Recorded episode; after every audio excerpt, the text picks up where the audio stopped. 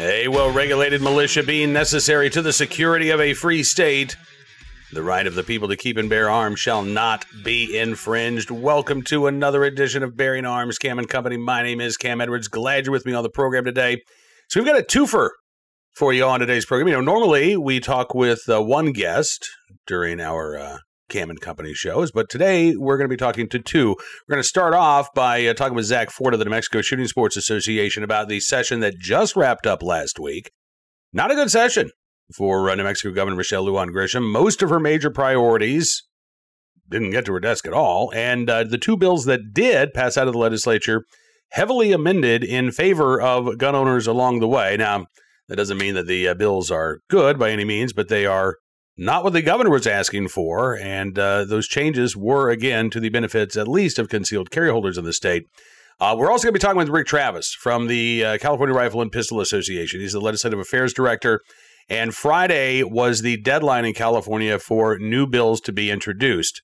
As you can imagine, given that this is California, there are a number of new gun control bills introduced this session, including gun registration schemes, uh, both the front door and back door varieties, uh, as well as a host of other restrictions on uh, law abiding gun owners in California. So, we're going to talk with uh, Zach and Rick, get you caught up on what happened in New Mexico and what is likely to happen in Sacramento this session. We'll start with our conversation with Zach Fort from the New Mexico Shooting Sports Association. Take a look and a listen. Zach, thanks so much for coming on the program. It's good to talk with you again. Thanks for having me back. Yeah, so the session is over. Michelle Lujan Grisham got two of the bills that she was asking for, albeit in amended form. Um, so I, I, I, want to ask about uh, the bills that did get to her desk in just a minute. But I, I, the first question is, what happened here, Zach? Because you know this 30 day session, the first week, I was going back and I was looking at all of the bills that passed through committee, and uh, you know, for the first week or so of the session, it looked like she was going to get everything she wanted. Uh, you know, the semi-auto ban was passing, the uh, under 21 gun ban was passing, uh, I think insurance requirements, uh, gun-free zones. They all passed out of committee, and very few of them were amended. But then a lot of them just kept circling around the House and the Senate floor. They never got called up for a vote. So, so what happened to derail the governor's gun control agenda this session? That's a great question. So, you know, the, the, the, committees that gun control bills in New Mexico go through on both the House and Senate side are, are typically what we call like the public affairs committees and the judiciary committees. Those committees are stacked with progressives uh, to make sure that they can pass through what they want to get through, and they can't pass anything that the progressives don't want to those committees. So we knew that going in. This has been this way for several years. But the real, but the real heart of the issue is, you know, those committees are stacked with progressives from places like Santa Fe, Albuquerque, Las Cruces. But when you get to the floor, you have to t- deal with the Democrats from across the state, from the rural areas. And that's when you really begin to see some real resistance against these bills because it's happened in prior years before where bills fail through those first committees and then they just hit this roadblock getting to the floor because there's a lot of Democrats in New Mexico who don't want these bills. And that's what happened this year. You know, we got we worked with people from across our state, across party lines, Republican, Democrat, Libertarian, Independent, none of the above. And we got to show these representatives from these rural parts of Mexico, particularly these Democrats from rural New Mexico, these bills were not going to solve problems. They were going to create more problems, and they weren't going to make anybody safer. You know, the governor was pushing incredibly hard. She really, really wanted a rifle ban out of the session, and that bill was never brought up for a vote on the floor. So that's where it died this year. Same as the under 21 ban. Yeah, you know, and it's interesting because they they you're right. They didn't bring them up for a vote to be voted down, right? They they kept hanging around, which is why the governor is now once again, just as he did last year, talking about, well, maybe I'll call for a special session. I don't know. We can see. Um, and and to be fair, it wasn't just gun control bills that uh, sort of died on the vine. There were some bills that would get tough on violent offenders that were offered by Republicans, had some bipartisan support. But again, it sounds like those progressives on the House and Senate Judiciary committees didn't want to see those bills, right? They're the, those bills were uh, either uh, tied up in committee or failed to get to the uh, uh, floor for a vote. So, what do you think about the prospects for a special session? Do you think we'll see one this year? So it's a it's a it is a real possibility, and we're preparing for it. You know, back in 2021, the governor called for a special session right after the end of the regular sessions 2021 for marijuana legalization in New Mexico. So she knew exactly what she wanted to do. She it was like a week or two after uh, the regular session was over, and then she immediately called for a special session to focus on that one issue. So we know she is entirely willing to call a special session to focus on gun control. So that's what we're preparing for. You know, back um, this past fall, after she did that executive order, there were a lot of rumors circulating she was going to do a special session on gun control back then, this past fall. So we're we're preparing for it. It's a real possibility. We don't know for sure, yes or no, will she do it? But we do know it's a real possibility that she's willing to do. Okay. Now, the two bills that did pass out of uh, the legislature and are on, on their way to her desk, you've got uh, one that is a seven day waiting period. This was originally a 14 business day mm-hmm. waiting period in gun transfers. It was amended down to seven days. It was then further amended to exclude concealed carry holders. Uh, you also have, as we talked about the last time we had you on the program a week ago, this ban on concealed carry at polling places. Uh, that was also amended to exclude concealed carry holders. What do you make of the fact, Zach, that as the governor is out there saying it's concealed carry holders who are the problem, right? She would try to ban concealed carry in all of Albuquerque and Bernalillo County under this, you know, uh, silly public health uh, emergency. Lawmakers go in and, and, specifically exclude concealed carry holders from these gun control bills that that they did pass. What what does that say, if anything, about the conflict between the governor and Democratic lawmakers when it comes to the right to carry and our right to keep and bear arms? I think it shows there is a there is a very big disconnect because you know on that on the waiting period bill, you know we actually there were actually some pretty progressive legislators who agreed to that amendment to exempt concealed carry permit holders from the waiting period. Um, so on the polling place ban, they were not as um, amenable to exempting concealed carry permit holders, and we actually got that amendment on the floor by a vote of 35 34. That's how close it was um, on that polling place one. So now only open carry is banned at polling places in New Mexico. You can still conceal carry. You can still conceal carry uh, your firearm if you have a permit uh, at a polling place. But on that seven day waiting period, you know, there were some, like I said, there were some pretty progressive uh, state representatives and state senators who got behind exempting concealed carry permit holders. You know, I, we did have some fantastic uh, people from across the state, particularly from the districts of some of those progressive legislators, people who are concealed carry permit holders, who got to talk to them and say, you know what, here's all the training concealed carry permit holders go through. You know, you have to show your proficiency with firearms under New Mexico's concealed carry permit system. So I think there were really a lot of credit goes to those people who reached out to their very progressive anti-gun, if we're honest, state representatives and state senators and made a case for why they should exempt concealed carry permit holders, you know, educating them about the system. So I think it goes to show that even if you have a state representative or state senator in New Mexico who is a progressive and not really known for being pro-gun, if you can reach out to them, have a good conversation with them, show them the facts, you can be a lot more effective than you think you might otherwise be. Absolutely. Yeah. And it, listen, it's not like these uh, uh, bills are now anything that the New Mexico Shooting Sports Association supports. Um, but they are, again, they're not what the governor supported either going into the session. Uh, and I think that, you know, that's really important to consider. These were, uh, again, watered down to the point where they could pass. Um, but those, you know, provisions again um, are, are beneficial, uh, certainly to concealed carry holders and uh, detrimental to the governor's anti-gun agenda overall. Um, so, so what is your takeaway for gun owners right now? Uh, you know, while we are waiting to see what the governor does in terms of calling a special session, what should gun owners across the state be doing? So, what gun owners across the state, what you should be doing right now is continue to reach out to your state representative and state senator and tell them, you know, we don't want more gun control. We're not happy about what has happened, and we need to stop more from happening because you know, we are, like I said, there is a real possibility that we're going to be back in session. And the governor, if the governor calls a special session on gun control, you better believe that she is going to be really determined that something's going to pass. Um, so that's our big concern is that, you know, she was very upset at the lack of uh, the big bills on things like rifle ban and stuff like that that didn't pass. So if she calls into special session, you better believe that she wants a rifle ban out of that session.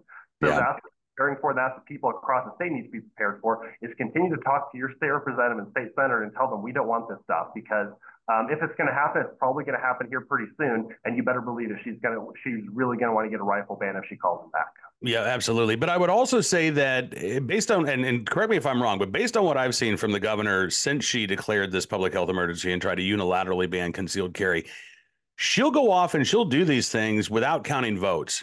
Um, eh, you know, again, she introduced this uh, sweeping gun control bill. I think before she did a head count to see how much support she had. So even if she calls for a special session, I don't want people to think that it's a fait accompli that any of these gun control bills that uh, might come back are guaranteed to pass. I think it is still very much an open question as to what, if anything, would get out of a special session. There is definitely room uh, in space for gun owners to continue advocating. They're not going to be beating their head against a wall here.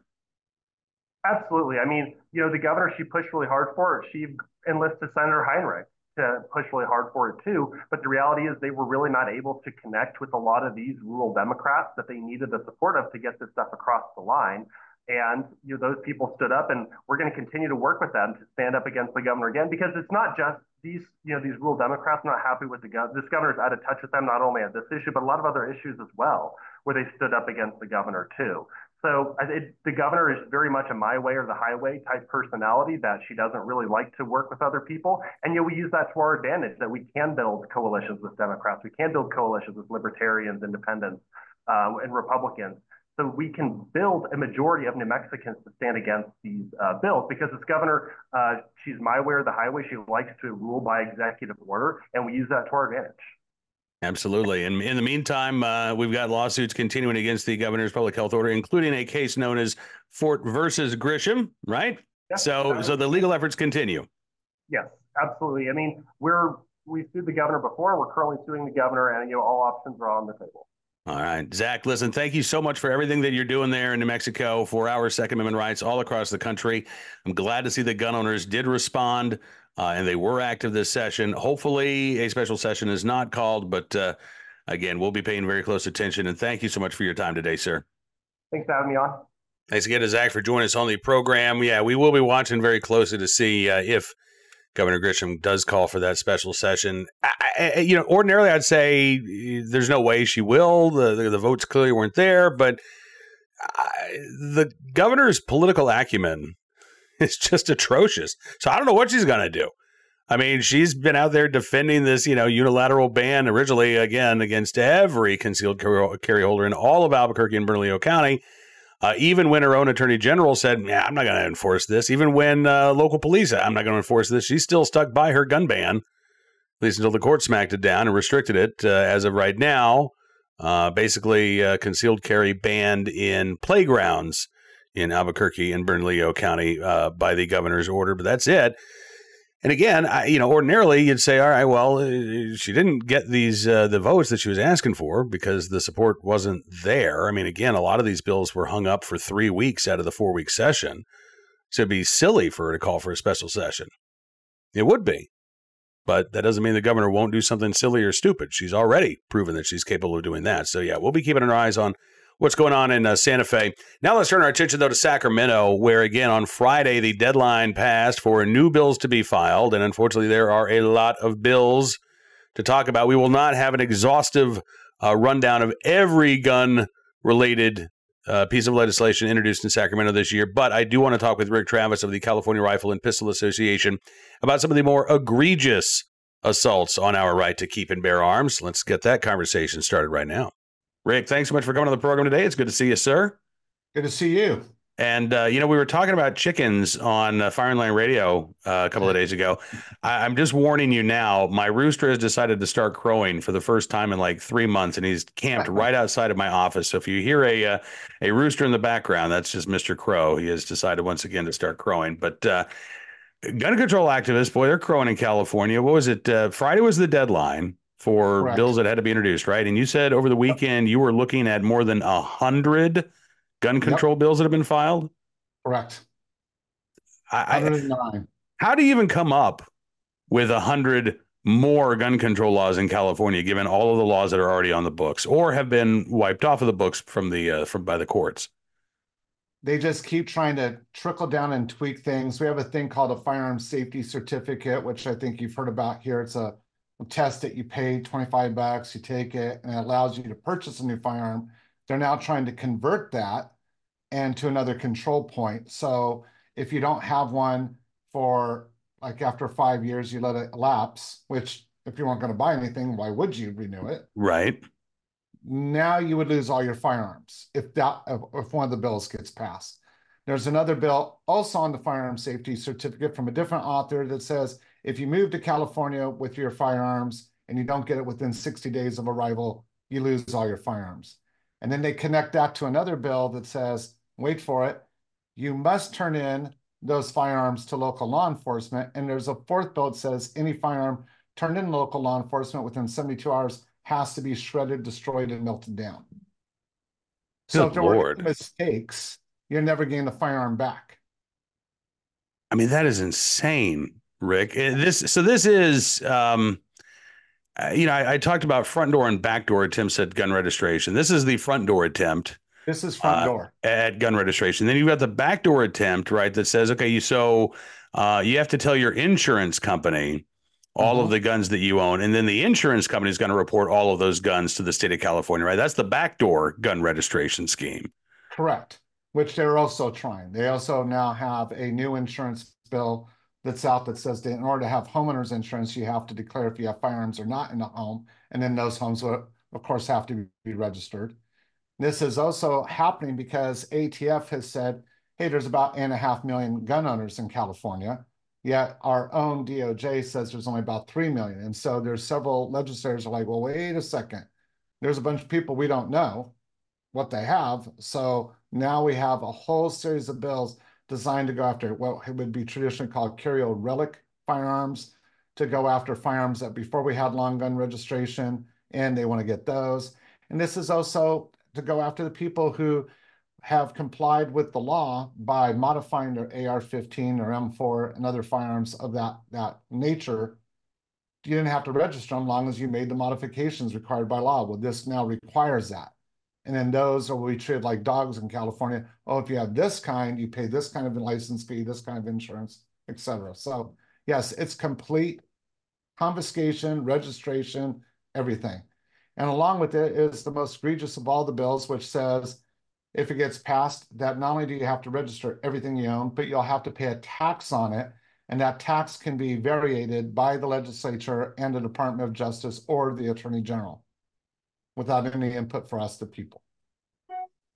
You know, and again, these are all aimed at lawful gun owners, right? All of the people right. who are who are jumping through all of the hoops and hurdles that uh, the state has put in their way. They are still trying to comply with the law, and again, that's not enough uh, right. for the legislators in Sacramento, right? I mean, they, you know, they it, it if gun owners don't know by now the end goal is the eradication of their right to keep and bear arms, this session should certainly put any of those uh, concerns to rest. Correct, and this is this is the test bed for big groups. Um, most of these bills, sadly, when you know you walk up to the author and you're like, "Why would you think of doing this? Have you considered this? Have you?" They're clueless.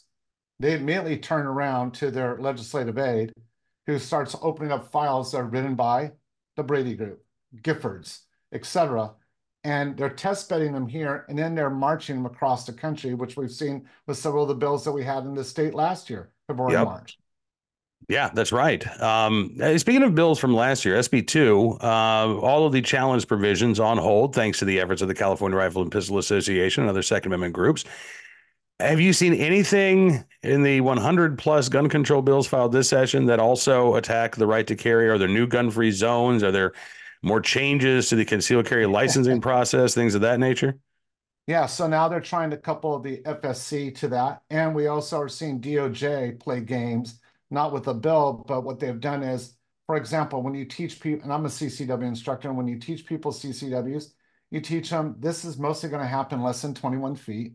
So you may talk about the Tueller drill, but you're you're kind of back. Well, now what they're requiring is all of us as instructors have to go to back to an academy level post class for teaching law enforcement, where you're shooting offhand in two seconds at 75 feet away you're doing double taps to the chest, one to the head, things you never teach in CCW. But this is what's going to be required now. They're making everybody go through law enforcement training to be a CCW instructor. But here's a catch. If you're not law enforcement, you can't teach law enforcement, even though you have the credentials. All right. And, you know, you mentioned that the cost, the cost to this class. Yeah. 2,500 bucks. For instructors mm-hmm. in order for you to be certified to teach concealed carry going forward. Correct.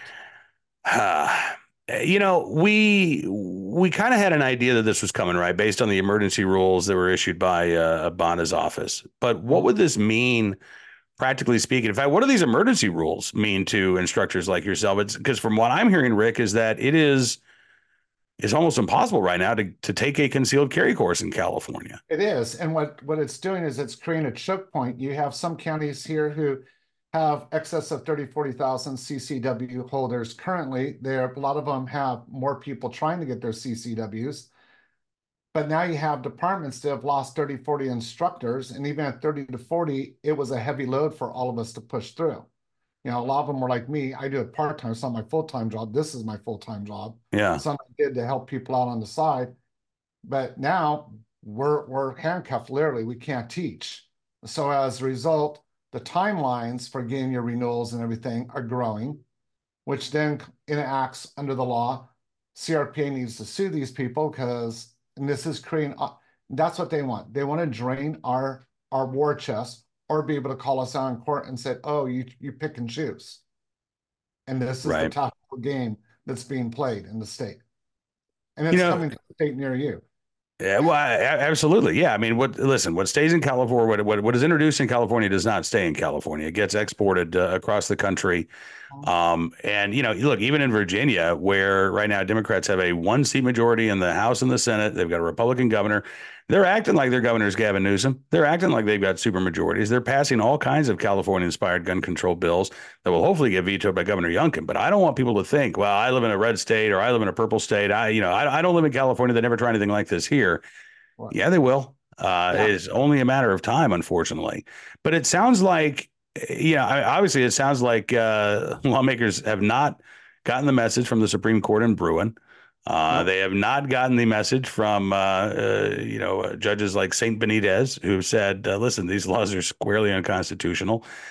They, they don't care. In fact, I, I, think probably the more unconstitutional the Supreme Court would find a law, the more passionate these anti-gun lawmakers are about putting it in place. Well, I can give you Senator Portantino, which was the, the gentleman that's behind Senate Bill 2, is behind this new one for the registration. He has told both myself and Sam Paredes from Gun Owners of California, it would be morally unconscionable for me to tell the truth if it meant I couldn't get my bills passed. He said, "A what?" Yeah, morally unconscionable for me to tell the truth. And I'm like, do you even understand what you just said? Right. But that's their attitude. And he sees it as a badge of honor. And in fact, when we went to him and said, hey, you know, you got to quit this because we just won and and again in Rhodey and got a wonderful decision from Judge Benitez. And he's like, well, wait till you see when I bring out this new bill, which is now 1160, calling for this mass registration. This, and if you don't register, you lose them. And all the fines and all things with it. It's a monster of a bill, fairly much like SB2, just on a different angle. And he's like, I'm going to keep doing this. And part of it is because he realizes he's running for Adam Schiff's position in Congress and looks like he's going to sail through to get it. And then he wants to take this stuff nationally. And he's bold about it. Yeah. Yeah. And, you know, forget about the fact that uh, Newsom's had to call out the National Guard to Oakland to deal right. with a violent crime because violent crime is so bad in, in, in that gun controlled city. Uh, never mind, you know, the, the fact that businesses are fleeing San Francisco because of the uh, uh, lack of safety in their communities. Right. It's, it's the, it's the, again, it's the legal gun owners that are, I won't even say the primary focus. They, that seems to be the only focus of lawmakers like Portantino. Forget violent criminals, forget gangbangers, forget, forget repeat violent offenders Let's go after the lawful gun owner who you've never heard about because she's not causing a problem. Well, it's exactly what's happening. We brought this up in testimony. You're creating all these ways to bring people out of prison. Right. So you can make room to put us in prison. Yeah. And that, unfortunately, I mean, like it sounds crazy, but that's exactly what's happening in Sacramento. So, what is the best way for folks, Rick, to to keep up with um, all of the 100 plus gun control bills that are threatening what little remains of their right to keep and bear arms in the state? Well, they can go to crpa.org and we keep those bills updated weekly. We let you know what's going on with those. But it's also getting involved. And one of the biggest things I've been pushing, Cam, is we've had a lot of people that sit at the tailgate, so to speak, and we all gripe and complain wherever we're at in the US about what's going on.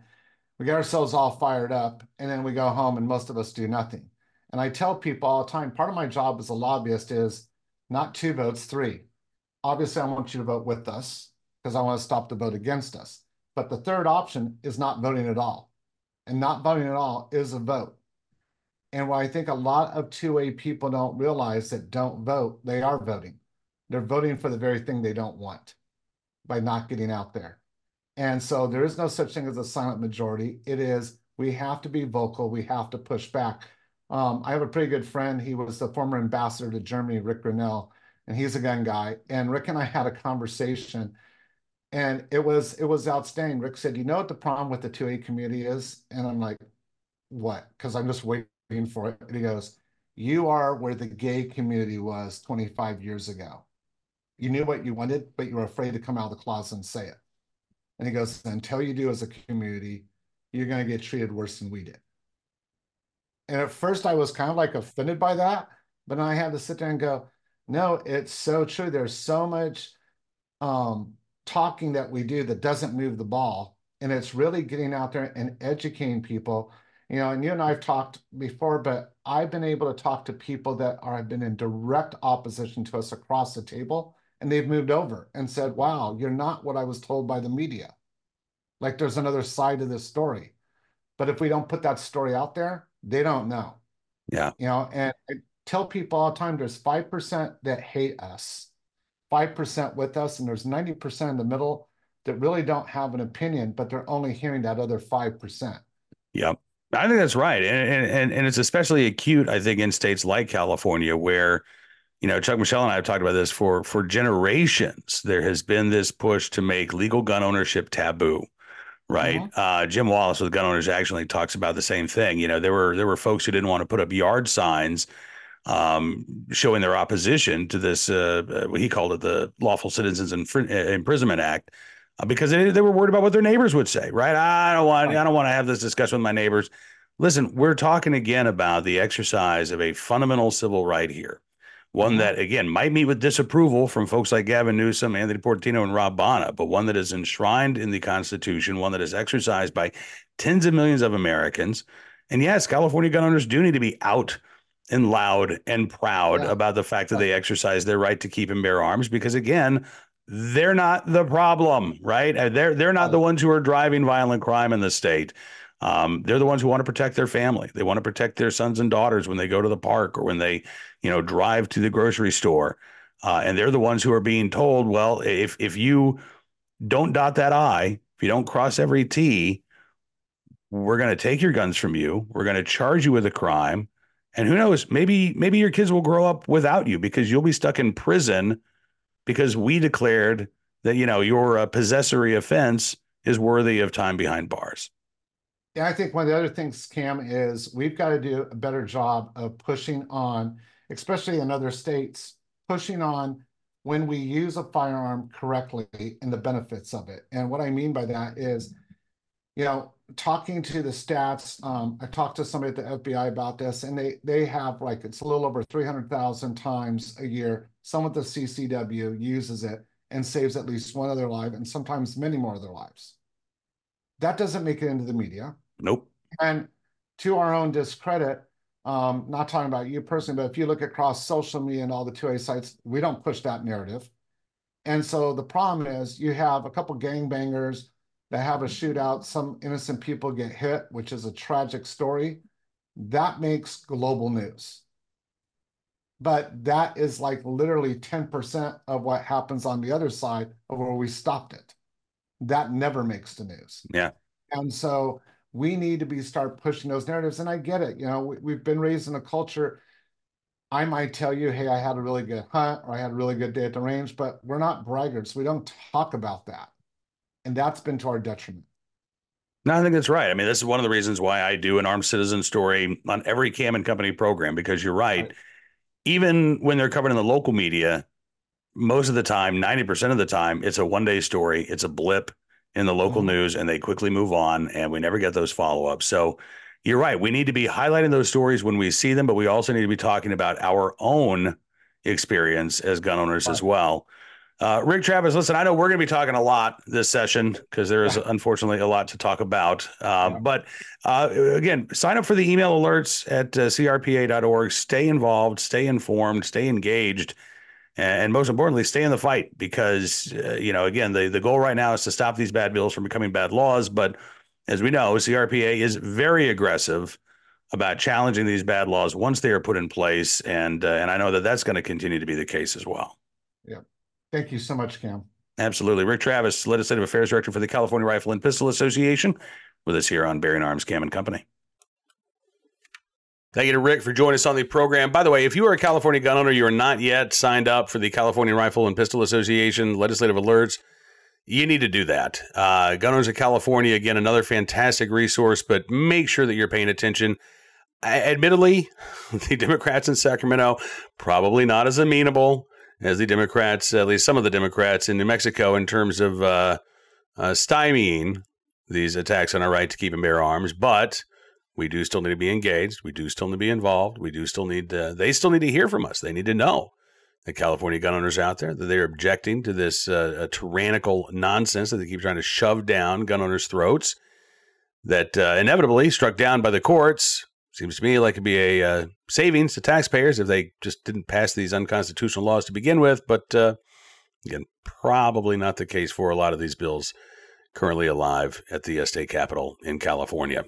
All right. Uh, because we had two interviews today, we're not going to do our full lineup of recidivist report, good deed of the day, and our armed citizen story. However, we will share with you an armed citizen story.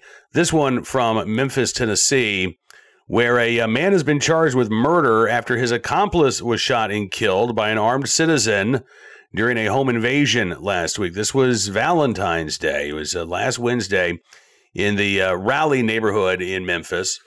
29 uh, year old Fernando Divini, accused of first degree murder during the perpetration of aggravated burglary and aggravated, uh, uh, as well as an aggravated burglary charge. Uh, Tennessee law states that somebody can be charged with murder if somebody is killed while that person is committing a violent crime. You can charge the accomplice with murder because, again, they were part of what led to this uh, uh, uh criminal death. According to an arrest affidavit, Diviny and another man allegedly broke into a, a unit at the Cedarwood Apartments early last Wednesday morning.